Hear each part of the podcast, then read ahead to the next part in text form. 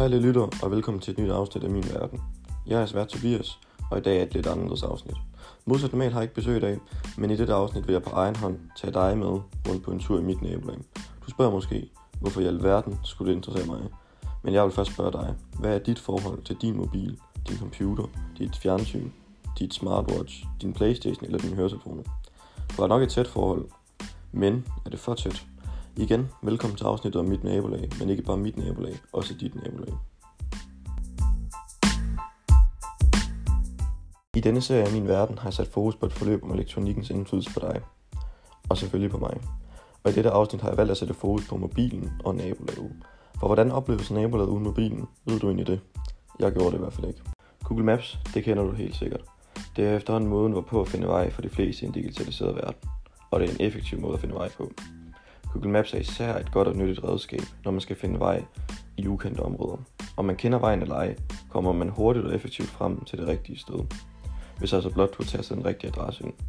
Eller, det gør man for det meste. For der er også de gange, hvor Google Maps tager fejl, og man så vælger at køre ud over perronen og ind på togskinnerne.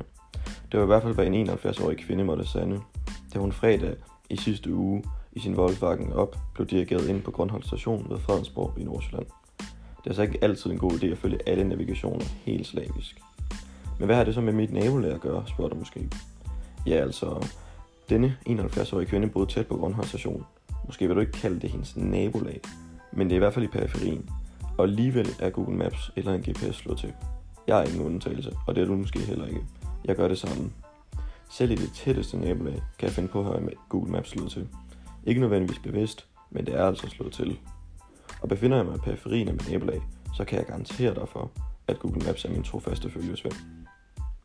Jeg valgte derfor at gå mig en tur fra det helt tætteste nabolag til periferien af mit nabolag, men uden min mobil og uden Google Maps. Ingen engang min høretelefon var med. To ting var med. Det var min mikrofon, og så var jeg selvfølgelig selv med.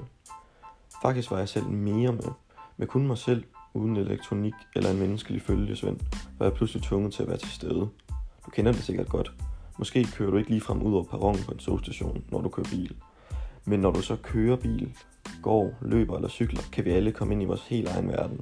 Du bliver optaget af podcasten eller den musik, du hører, eller måske den telefonsamtale, du er i gang med. Du opdager ikke, at træet over for dit hus er blevet fældet, eller at naboen har slået græs, eller at naboen giver dig et larmende smil og et stille hej. Det var netop det, der stod klart for mig efter min tur, kun med mig selv. Din opmærksomhed den er dyrbar, for en gratis til få begrænsede ting. I nabolaget sker der i forvejen meget for uden din mobil eller dine høretelefoner. Med dine seks nye notifikationer og en podcast i baggrunden, så sker der uoverskueligt meget. Men tilbage til min tur. Da, da skoene var snørre og jakken kom på, startede min tur rundt i nabolaget. Helt til det yderste af det nære nabolag. Bilerne var stadig parkeret i garagen. Nok ikke noget, jeg har lagt mærke til normalt, men det får dig en til at tænke på, hvordan det kan være. Det er ikke weekend, det var heller ikke fyreaften. Nå ja, vi arbejder hjemme for tiden. Også gaden var mere fyldt med mennesker, end den plejer. Jeg var nok ikke den eneste, som har brug for et lille afbræk fra den virtuelle verden. De fleste helt fordybet deres egen verden. En telefonsamtale, musik måske, eller med øjnene helt klistret til skærmen, uden at vide, hvor man går hen. Godt jeg havde øjnene væk fra skærmen, så jeg undgik en kollision med en udlanderne mand, stærkt optaget af sin mobil. Måske vi ikke havde undgået hinanden, hvis jeg havde gjort som normalt og haft min trofaste elektroniske ven med. Jeg var nået til udkanten af min vej, og på vejen ud til den større og mere befærdede vej.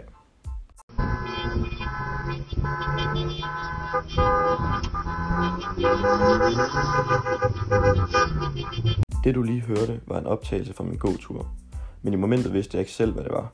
Senere har jeg fundet ud af, at det var en bildemonstration, men i momentet uden min ven, der ved alt, Google, var jeg blot fascineret af synet.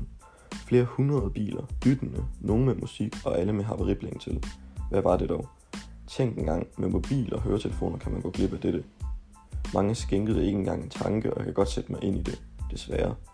Med mobilen, med musik og støjreduktion i høretelefonerne, er de dyttende biler blot hverdagens trafik, og de eneste havariblink, man ser, er på sin mobil.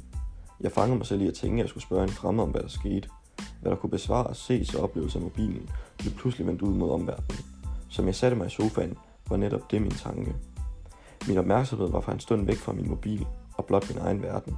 Det kunne give anledning til at tænke, at mobilen, også selvom den gør meget godt, måske burde blive en skuffende en gang imellem. I en time måske. Jeg lover dig, du går ikke glip af noget, som du ikke kan undvære for en lille stund. Med disse ord bliver jeg desværre nødt til at runde af for denne gang. Tak til alle jer mange lyttere, og et specielt tak til dig. Glæder jeg til næste uge, hvor jeg igen har et helt nyt afsnit klar til dig. Ha' en fantastisk uge. På gensyn.